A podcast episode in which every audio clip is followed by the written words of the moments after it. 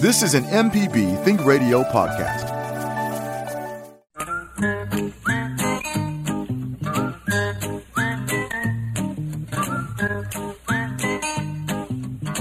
Okie dokie, folks. Welcome back. Horticulturist Felder Rushing, and this is a gardening program, but we're going to sort of talk about garden stuff for the next little while. If you've got some questions about your, your landscape or your trees or shrubs or lawns or vegetables or herbs or uh, anything, potted plants, whatever you want to, if you've got some questions, some concerns, some things to share, give us a call. It's toll free, one eight seven seven MPB ring.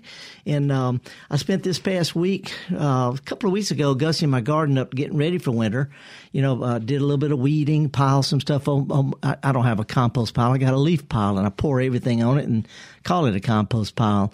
Um, straightened, mulched things up, planted some things for winter, some hardy uh, flowers and and uh, and annuals and foliage plants for wintertime in my flower beds. And so this past week, I just mostly knocked around the yard, picking up stuff off the ground and hot gluing it together and throwing some glitter on it and uh, making little holiday ornaments. And and that got me to thinking there's the king of making stuff out of stuff is my friend Rick Griffin, landscape architect from Jackson, who is absolutely the most creative landscape architect, the creative gardener that I've ever met. And Rick got him in the studio this morning. Good morning, sir. Good morning. Good morning. Had, hadn't been here for a while. I know. Well, it's been uh, it's been a crazy year. Been a crazy it's year. Been a real crazy year. I know a lot of a lot of your clients. You do um, big stuff, but you do a lot of intimate things. You'll take a big garden and turn it into smaller rooms. Smaller rooms. That's that's my.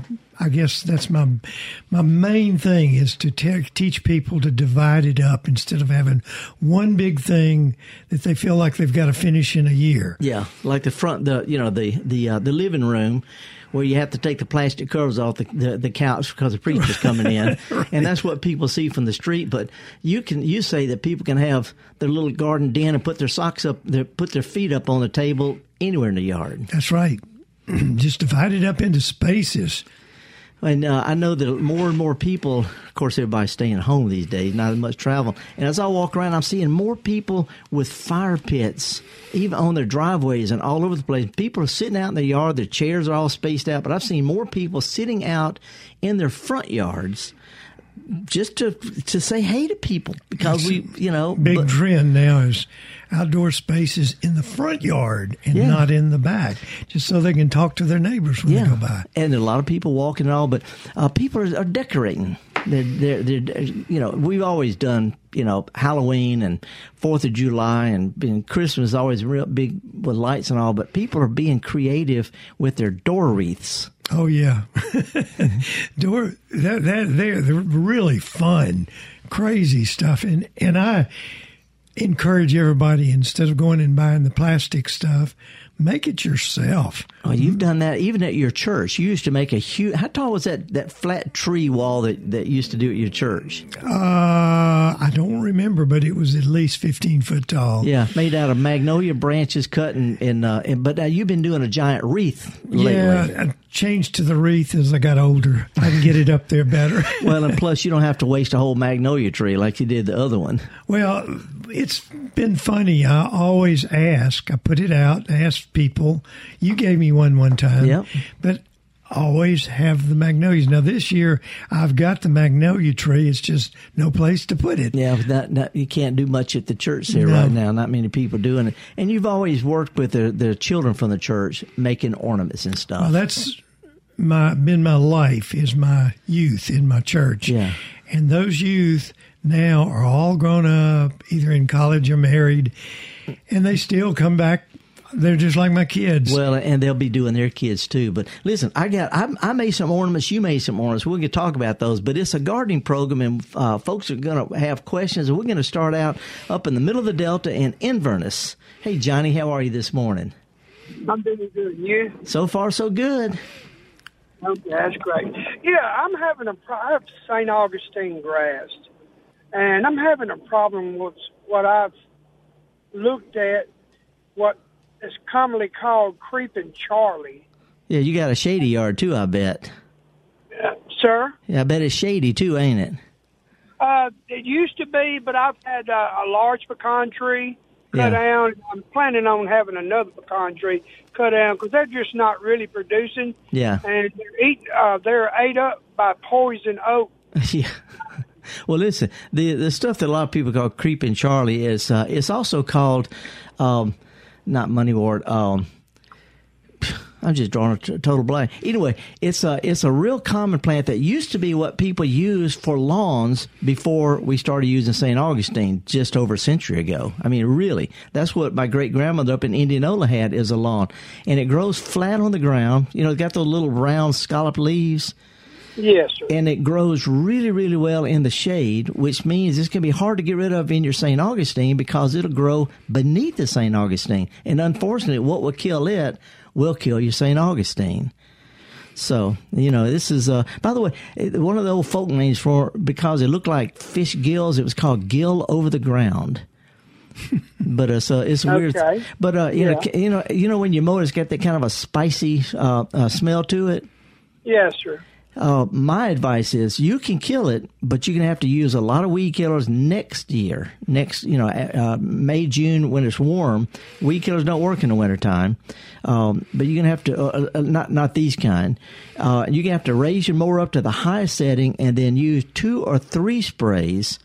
Uh, uh, a couple of weeks apart rather than one big one, which will take out your grass. In other words, you got to sort of layer it on, sort of like chemotherapy and Okay. and it can be and it'll be back. So my honest advice as a turf guy, as a landscape guy, as a person who was, was raised with this kind of stuff, who sees it all the time, is uh, just raise your mower up, enjoy your grass, and it'll be sort of like an underlying fabric to, to your grass. It not hurting anything, not competing with it.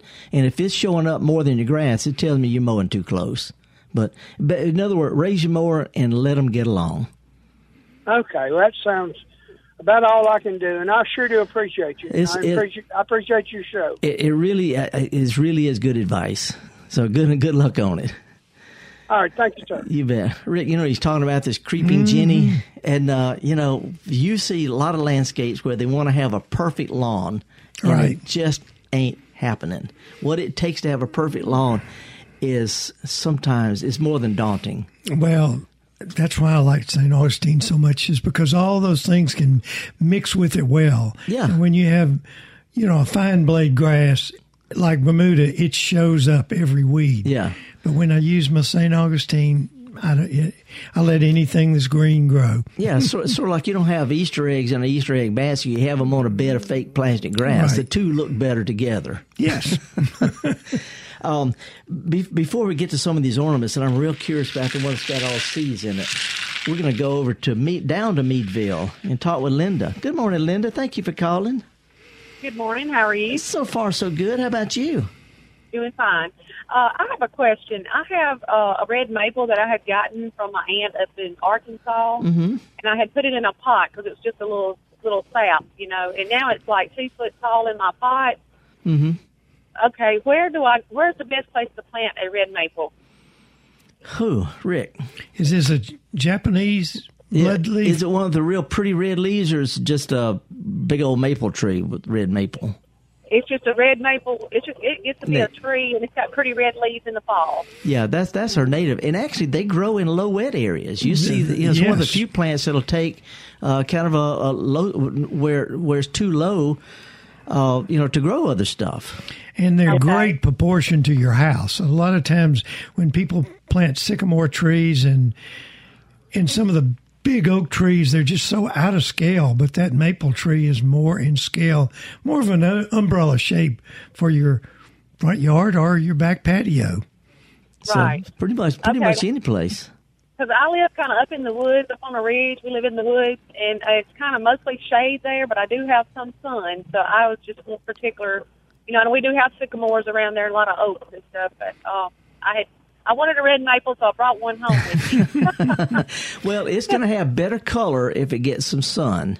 okay. But the problem is, it's going to eat up what little sun you got. So you know, you next time I, I hear from you, it should be about what grows well in the shade. Got you. It, Well, it'll, have, yeah. it'll have better color at where it gets a lot of sun, and it will tolerate if you got an area that's kind of low and wet anywhere in your yard. It'll do fine there. Okay. Well, tell me this: Can you can you recommend a pretty colored tree for the shade? Japanese blood leaf. Yeah, the the uh, the the dwarf the the Japanese dwarf Japanese maples. They Okay. actually they actually do. I think in the south, I think they do better in the shade. The further north you go, up in Canada, the ground full sun. Here, uh, mine is just knocked out gorgeous right now, and it They gets are. maybe an hour sun a day. Okay, good. Well, then I'll get me some of them. Okay, well, just keep shade. uh, just keep in mind. There's lots of different kinds. Some have real red leaves, uh, you know, all year. Some have got green that turn brilliant red this time of year, which mine does. They've got some with tiny little leaves. Some with uh, there's a lot of different kinds of Japanese maples. But one one called bloodleaf have got red foliage all the time. Uh huh. Okay. Do- do What's a the name do- of that one again? Bloodleaf Japanese maple Okay. because it is blood red. Okay. Thank you very much. I Uh, appreciate you and thank you for your show. You bet, Rick. That's some some, some good questions. Uh, plants for the shade It because is. you know you've you where where you live now start out sunny and now it's all shade. It's all shade. and d as a as a, a gardener, does the landscape architect get irritated that what you plan changes and then you have to adapt and change as a mm-hmm. gardener? No, it's just like my daughter's an interior designer, and about mm-hmm. every ten years, everyone wants to redo their their house. So I'm the same way with my yard. I like to change it around. So plants aren't static. No, landscape the the design can be static the sitting areas the the walkways the functional things but the plants are you know just holiday things that they take are, you- and, and they again they change with with the sun. If Yeah. it gets like my yard, I'm having to thin out, thin out, thin Yeah. out, and having fun taking the shrubs that used to be shrubs and making them small trees. okay.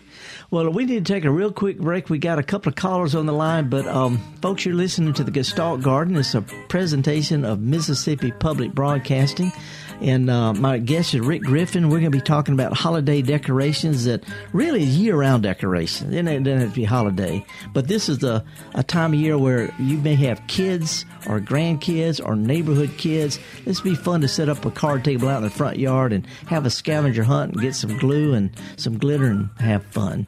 We're going to take a real quick break and come back with the Gestalt Garden here on MPB right after this. This podcast is a local production of Mississippi Public Broadcasting and depends on the support of listeners like you. If you can, please donate today at mpbonline.org. And thanks.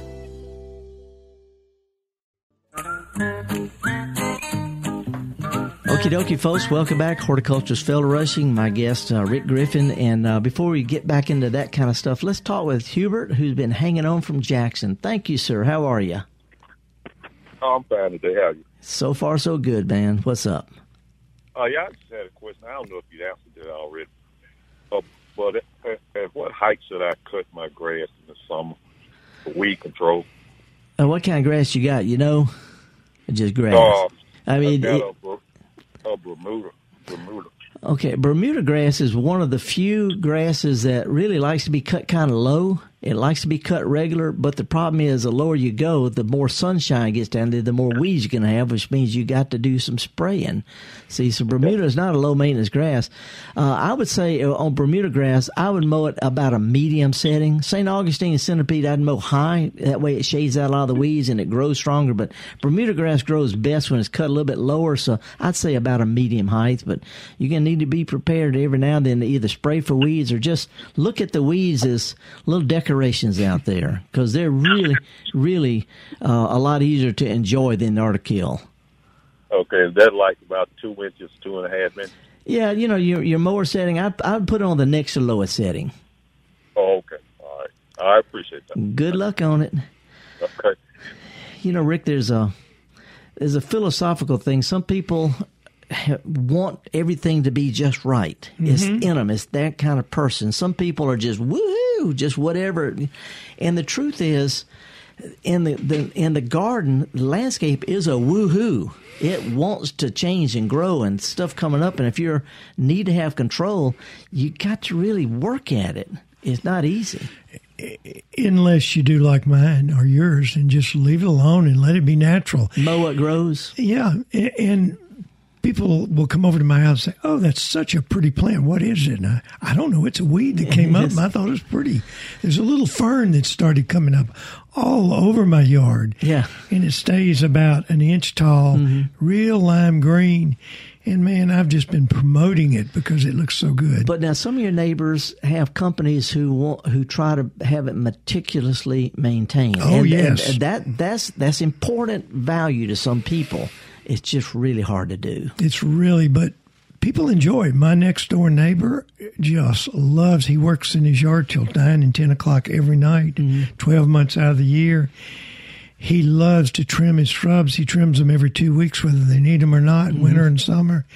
He just that's his obsession. He doesn't play golf or anything. But that's what it takes. But that's, what, it, takes. And it's so much fun for me because I can stand out in my cul de sac and say, there are all kinds of designs.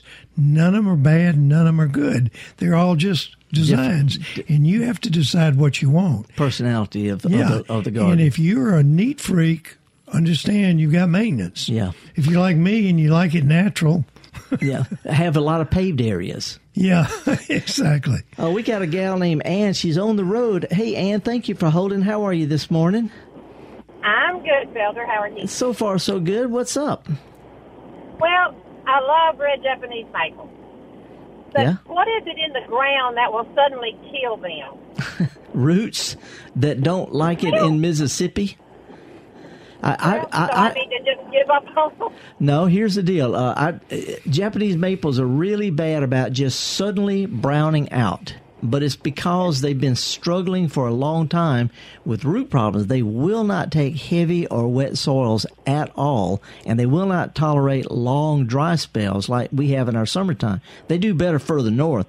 And I found uh, after having some that just completely browned out suddenly, I found that if you'll plant them on top of the ground and you know work the dirt up really good and plant it sort of half in and half out of the ground and then pile dirt up to it like a low baseball pitcher mound. It's not so high it's going to dry out in the summer, but it's raised up to when in the wet spells the roots, the upper roots can get a break. In dry spells, it still have deep roots. So half in and half in out of the ground with a, a mound three or four feet across and about four or five inches high in the middle. They got to have drainage and a good soaking at least every month in the summer. Okay, and what do I need to mix in with my dirt? No, nothing. You know, if you got really bad clay dirt, you're gonna need to choose another plant. You're gonna need to choose another plant. The, one that I've got now is in a really big pot, and I've had it there for almost two years now. I'm scared to put it back in the ground. Well, you know, it, so in many of them have died. yeah. Well, and not only that, but the one that's in a pot has got pot roots, and different kind of roots grow in potting soil than grow in dirt. So, if you wanted to plant in the ground, I would work up the dirt you've got. Uh, a- you know, a good shovel depth, and maybe add a little bit of bark or compost, just a little bit to it to, to, to fluff it up without overdoing it. And then when you pull the plant out of the pot, loosen up all the potting soil and spread the roots out and mix that potting soil into your dirt, and then you'll have a natural little mound. But be sure to, to loosen up all those roots and all the potting soil. Stir that potting soil in yours and plant it a little on the high side. Okay. Well, I will do that. and the, the next month or two is the best time for doing this. It'll, it'll get established before next year. okay, great. Thank you very much. Good luck on it. Thank you. Plants die, Rick. Just like sometimes, people. sometimes it's real predictable. Uh, let me see. We're going to go to uh, to Cordova, Tennessee. Hey, Cindy, thank you for calling. Uh, good morning. Howdy, what's up? I was uh, wanting to know if now is the time to cut back my butterfly bush, and if so, how far back? Uh, well, you treat butterfly bush sort of like a big rose bush. You can cut it back pretty hard every winter. You know, you can cut it back to, to, you know, in in nor- northern climates they make small tree, big big bushes. Uh, here, if you'll cut it back to you know at two, three, four feet or so tall, it'll sprout out and bloom on new growth next year. And what about clematis? Um, can I cut them back now? Oh boy, there's different. There's two different kinds. One that blooms on Right. new new stuff, and one on old stuff. Um, I, I Well, I've got one big one that blooms on old stuff, but it's getting really, really scraggly. yeah. Well, looking. th- cut some of the stems back and leave some of the stems, and the next year Okay. reverse it. Okay. All right. Thank you. Okay, good luck on it. Whew. Whew, pruning, Rick, pruning. so many pruning questions. And uh, let me see. Let's let's do another call because uh, that's what we're here for. Meridian. Bob's calling from Meridian. Hey there. How's it going, Felder? Fine. What's going on? Well, I ordered some uh, European night crawlers, and I've got them in a bin to do some composting. I'm wondering, will they survive in the uh, in the soil? Can I put them in my garden? Uh, what a good question. But first of all, European night crawlers, most of what we have are from Europe, the great big night crawler type worms. Did you order these for compost or did you order them and you're just going to use them in a compost? Well, I, Wait a second, you're, you're breaking up. I'm sorry. I use I use compost. Some of they can be used in the garden too. Okay, we're, we we got a real bad connection here. Let me. I, I tell you what. I don't know why you're having a bad connection, but two things. First of all, you can email me about more information. But here's a scoop: the best worms for vermicomposting for growing, you know, for for fast stuff are the red wigglers. They go through organic matter real, real fast. They're the, the most efficient little red wigglers, and they multiply quickly, but they won't survive outside in a normal winter. So the, the night crawlers, the big worms, they do great outdoors all the time, but they don't do well in a box. They don't, you know, they need they need to tunnel through real dirt and stuff. So the red wigglers go through organic debris real fast. Regular night crawlers eat, live in the dirt. They come up and eat a little bit at night, and they dig down at the dirt. So there's really, you know, if it's a just a regular night crawler, they'll do fine outside. If you're going growing worms in a box for vermicompost, I'd go with the red wigglers. But uh, I'm gonna do a little research and find out if there's a third kind of worm I just don't know about because it could be. Okay, we're going to uh, talk to Susan. We're going to uh, ch- chat with Rick in just a, a second, but uh, Susan's calling from Hernando. Hi, Susan. Good morning, Felder. What's up? Well, I have a question about. Um, I have been uh, fighting the battle of Japanese stiltgrass. Mm-hmm. Me too. Me too. My understanding it's a it's an annual, and it seeds itself prolifically. Is that correct? I, th- I I think that mine comes back. I of course I'm I'm further south, but you know you're talking about it's kind of a it it's it's a bunch grass, but it grows out and up like a like a frizzy hairdo. Well, and what it does is it it it gets it like it's in my ferns, and then it kind of buries the ferns. And my Yeah. question is, I've heard about using this corn gluten to prevent seeds from germinating. Does that work on Japanese stiltgrass? I don't know that it really works in real life at all. It's- I mean, I'm I'm serious about this. I wish it did work well, but uh, unfortunately, it is it's temporary and only works on some kinds. But uh, here's what you can do if. Uh, I mean, I just pull mine. This is a plant. If you leave it alone, it spreads like crazy from seed and uh, and I just pull it up every time I see it. That's just part of my gardening life is pulling it up, dropping it upside down on the ground, and walking away. Uh, there is a weed killer that will kill only grasses, won't kill any ferns or anything else, only grasses. But in your ferns and stuff, I think probably just you know once a year or every time you get around, just pull it. But there's not a really good preventive uh, pre-emerge herbicide for those kind of things that that that that's designed for using in ferns and stuff. Well, the, my question here's the problem: we have like an acre, and our neighbors aren't very good about. It's going to be, you know, chemotherapy. Eh, over che- chemotherapy is never ending. Once you start, you, you have to keep it up all the time. That's the booger bear. There's nothing, you know, you either do it all the time or don't do it at all and find some other solution. That's that's a real, that's a Gestalt approach. That's the reason you call it the Gestalt gardener. You know, if you can't fix it, flee it, or fight it, flow with it. And if your neighbors aren't aren't taking care of it, um, and you don't want to use chemicals, you need to learn just pull as much as you can. And and where there's a lot of weeds, think about planting some other stuff. Yeah, That, well, that was my mother's solution. If when weeds got bad, she found flowers and shrubs taller than the weeds. Well, then my other question is, we did plant something to uh, cover some banks, and uh, we planted um, this uh, liriope called uh, uh, lily, creeping lily. It's Lily turf, right?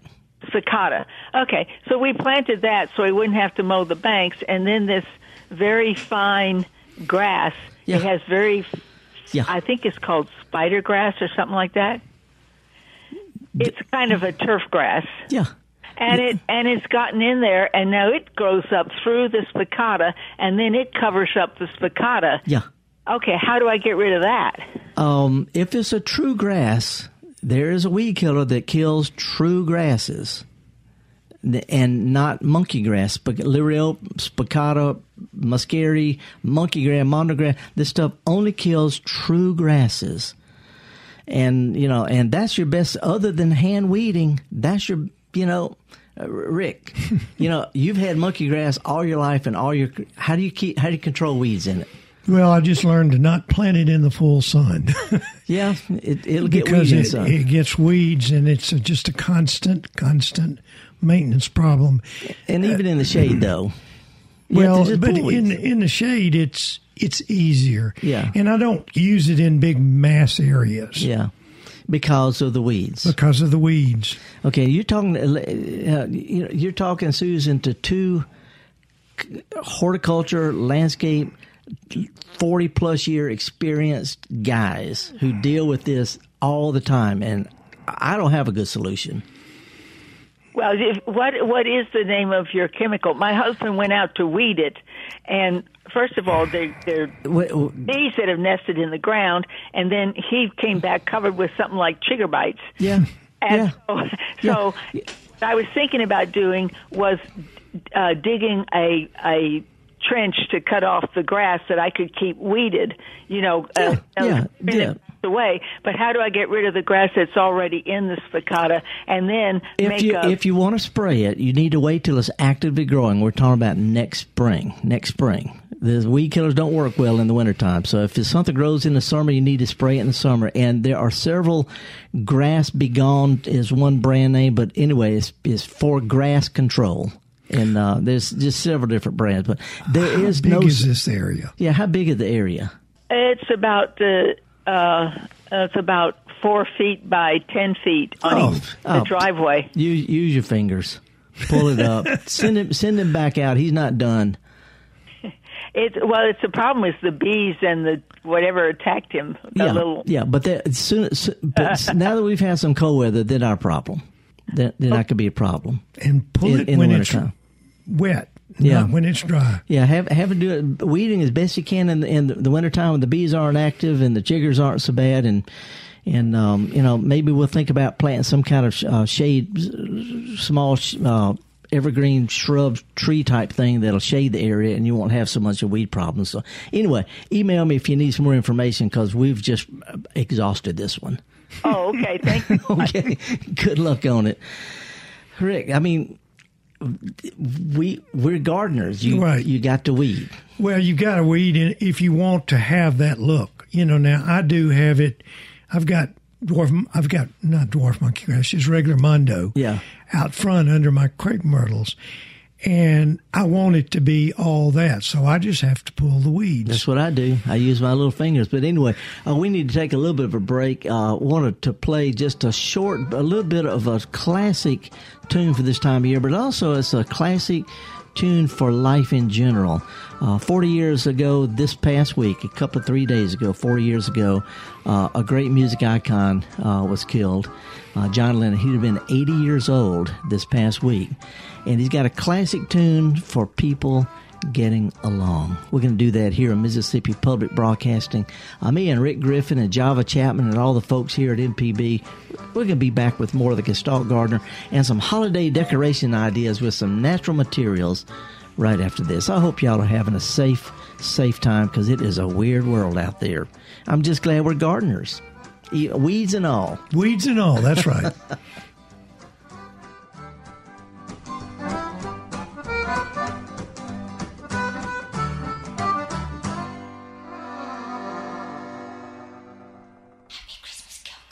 Happy Christmas, Julian. So this is Christmas. What have you done? Another year over. And a new one just begun. And so this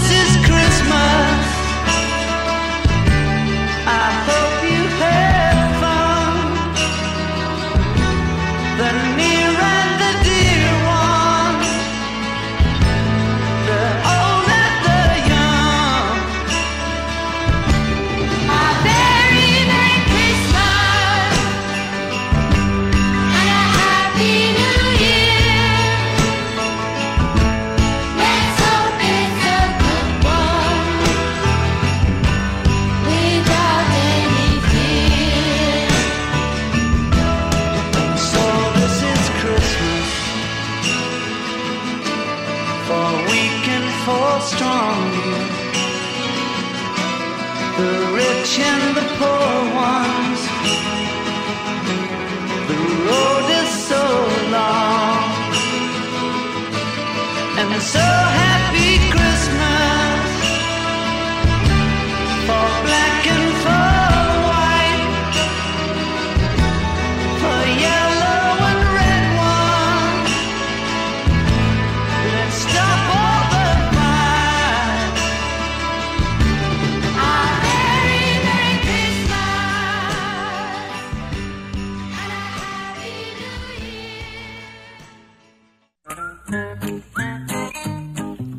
folks, welcome back. Horticulturist Felder Rushing, Rick Griffin, landscape architect and gardener extraordinaire. But uh, before we get into that, we are going to talk to Bill's been hanging on from Memphis. How are you, Bill? Thanks for holding. Well, I'm doing great. I, I appreciate your show a lot. Only problem is I didn't write down some things like what was that stuff that uh, that herbicide that you use on the uh, monkey grass to get the weeds out. Well, no, no, no, no. It won't get the weeds out. It only kills grasses, true Uh, grasses. Yeah, and you know, and this is important because you know you get grass in your in your monkey grass, you get Bermuda grass in your in your irises, you know, daylilies. This only kills true grasses, and there's several different brands. Reason I don't really get into it, but one is a, a ortho product called Grass Be Gone but there's others out there and i just can't remember i can't do them all justice and you know we don't sell stuff anyway but anyway the main thing is it says for the control of grasses and broadleaf plants it won't kill broadleaf stuff Okay. And the second thing is, a week or two ago, you were talking to a gentleman about raised beds and uh, building them to where they'll last for eternity, just about. And uh, uh, that you gave them a, a formula for uh, soil compound to put in there. Um, usually I don't really get in that much detail because I've seen raised beds from Japan and Africa, South America, Europe, England, California, Mississippi, and I've been growing stuff in, and no two people do it alike. The main thing is take the dirt that you've got, dig it up, and then add stuff to it like crackers and chili. And you can add a little bark because it's chunky and it lasts a long time. You can add compost or manure because it's creamy and it, and it, uh, plants can use it better. But I usually add some bark and either compost or manure to my native dirt. That's what I do. Okay. All right. Well, I sure do appreciate it. All right, and you man. have a very Merry Christmas, okay? Thank you so much. Appreciate it. All right. Bye bye. Now, Rick, last week I brought in a um, a, an ornament. I don't I don't even have it with me. It was a long, skinny okra pod painted with a Santa Claus face. It was made by a friend of mine named Shelly Batista. Shelly's a master gardener down in Crystal Springs. And while I was on the air, Andrea Robinson, uh, who's from from the Jackson area, I think she's from Florida, she sent me a picture of sweet gum balls that had toothpicks stuck in the little holes. I didn't. I, I wasn't aware that sweet gum balls have holes in it, but that's where the seeds come out, like a salt and pepper shaker. She stuck toothpicks in it with a little glue, spray painted, and sprinkled glitter on. They look like. Well, they look like COVID nineteen viruses. What they look like, but they make the coolest Christmas ornament. awesome, yeah. You, you can use them full length, like this one, which is which is big, or you can make them break them in half. But sweet gum balls, toothpicks, a little paint and glitter, and that got me uh, it got me started with a glue gun. but you've been doing this forever. You have magnolia there. You've got pecans, loofah gourds, and you just paint them. And paint them shells. I, I also oyster shells and seashells. When I go to the coast, I get them because we're always. What happens is at my store Latitudes, we each year we make ornaments, mm-hmm. and everybody gets an ornament that comes in, mm-hmm. and we've been doing that for twenty five years. So it's really stuff, just junk that we make it out of. Yeah, newspapers folded up like like little fans, but from the yard. I mean, Yeah, you know, you're the king of picking stuff up and sticking them together with a glue gun and some paint. and that's what that makes you feel good. It's creative and it's different, and it has been just so much therapy for my kids uh, and my church. They just all come up and help me. Some of them are married and still come and help me. Well, yeah, these these, these pine cones look like you took pine cones and just sort of took some loppers and, and, and cut them where they're only three or four layers thick. They look like like stars or something. Yes. Like, they look like zinnias. They look just like zinnias, and that's when I first did them. I did them for my mother years ago for for uh, Mother's Day. So you, so you cut like the bottom, just the bottom third or so. Right. And Now this year, what I did was I created a tree out of plywood, and I stuck the whole thing in there, painted them blue and purple, and made hydrangeas out of them. out, out of the pine cones. out of the pine cones without cutting them, and that really turned out neat. Well- and that's not a Christmas thing; that's Uh, all year. all year. Yeah, all year.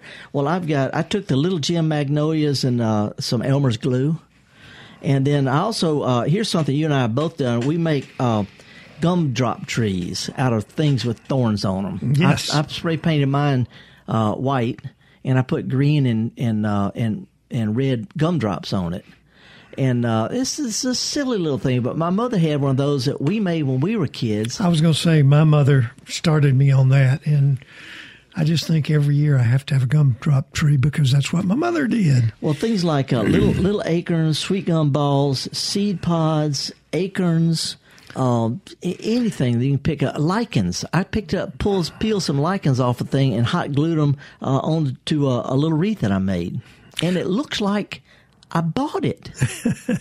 Well, my favorite thing you did uh, 25 years ago for me is my guardian angel. A Gordian, guardian, angel. Yeah, I just took a gourd and I cut some little slits on either side and made some some angel wings out of some some tin I cut. Stuck Yeah, the wings in there. Corrugated tin that Yeah. you made mine, and it's about twice the size of that, and it's hung for 25 years in my kitchen. Yep. And I keep saying that's probably why I'm so blessed.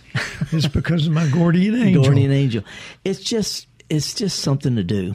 Something to do. You know, for retirees, for folks who are at home, people with kids or grandkids, uh, you can set up a a, a, uh, a cardboard table, cover it with some some uh, newspaper or some wrapping paper, give them some glue and glitter, and well, take it out in the yard if you can do the glitter thing. yeah, i take it out I, of the yard. I have glit- glitter in my underwear drawer, Rick, and I don't know how it got there.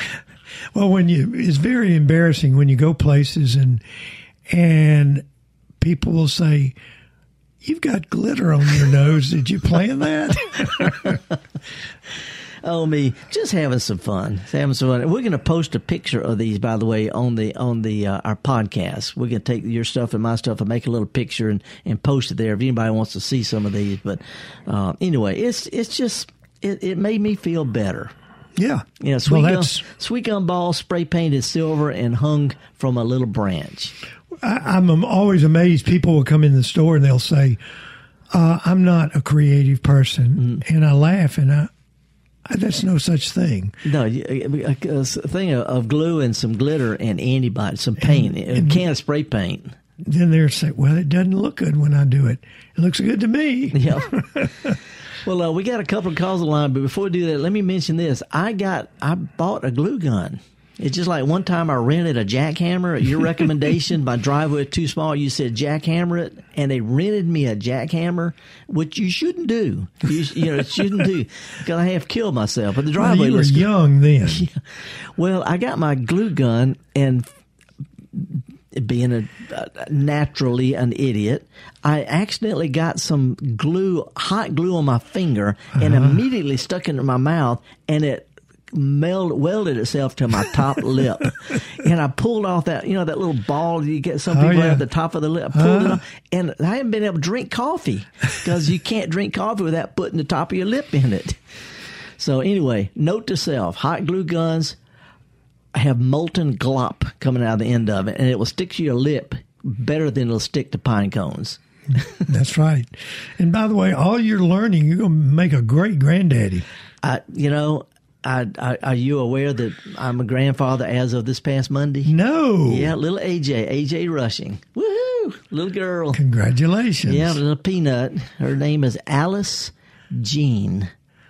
And we're going to call her, her mom's going to call her Allie. We can call her AJ because she's a Southern gal. Yeah. But yeah, yeah. When Mama's not looking, I'm gonna mess that little girl up. Java's in there laughing too. You know what it's like. To, you, Java, you ever do anything with the kids that you hope Mama doesn't find out about? All the time, man, all the time. I just they get into the age where they start to tell it. I was like, why you did? We was that was between us. Yeah, yeah. I, I, I, I did something with someone. I said, "Don't tell your mama I'm going to deny it." And he told her, and I said, "What? Oh, you must have dreamed that." Oh, come on, Dad. No, Ira, I don't know what you're talking about. It was between us. hey, let's let's take uh, some calls because we, we, we love our, our this party we've got, and we're going to go to Hattiesburg and talk to Christy. Hi, Christy. Thank you for holding on. Hey, How are you? What's up? Oh well, first off, about your your decorating with items. Uh, some of the people on my list are going to get container gardens Mhm. with some amaryllis, Dusty Miller, and uh, do ivies and things in it. Whatever looks pretty when I put them together. But Yeah. I'm putting um, wild cherry branches for the silvery the height and support for you the know, amaryllis. so many people don't realize you put a pot as a chunky thing, put a flower in there as another chunky thing. You need some stuff that sticks up and out and waves in the air. and when you go spray paint them silver, Uh, they look pretty as they are, so because they got that beautiful silvery color. oh them. yeah, cool, cool, cool. Oh, what's up? Um, I have a question. And when I first bought my house, it had this big, beautiful maple tree out in the front yard, Mm-hmm. And uh, it started to struggle. It started to die. Eventually, we had to cut it down. And around the stump in the front yard, I planted some natives, some shrubs, made a little bed around the dying, you know, the old dead stump, Right? and I planted a uh, uh, chasteberry. Oh, in the oh, a what? For, A, a what uh, berry? Vitex. Oh yeah, yeah, uh, yeah, Chase. yeah. Like chaste tree. Right, right.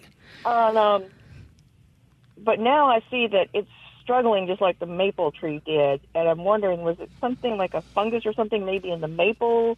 Should I give up and just go with just the flower bed for a while? Uh, you know, it, it, it's not likely to be a fungus that's specific to maples. If it's anything, there are some root rot diseases that affect a lot of different kind of plants that in the soil, and that the maple roots are still out there. They're dead, they're long gone, but they've decayed and they're you know in Mhm. fungus.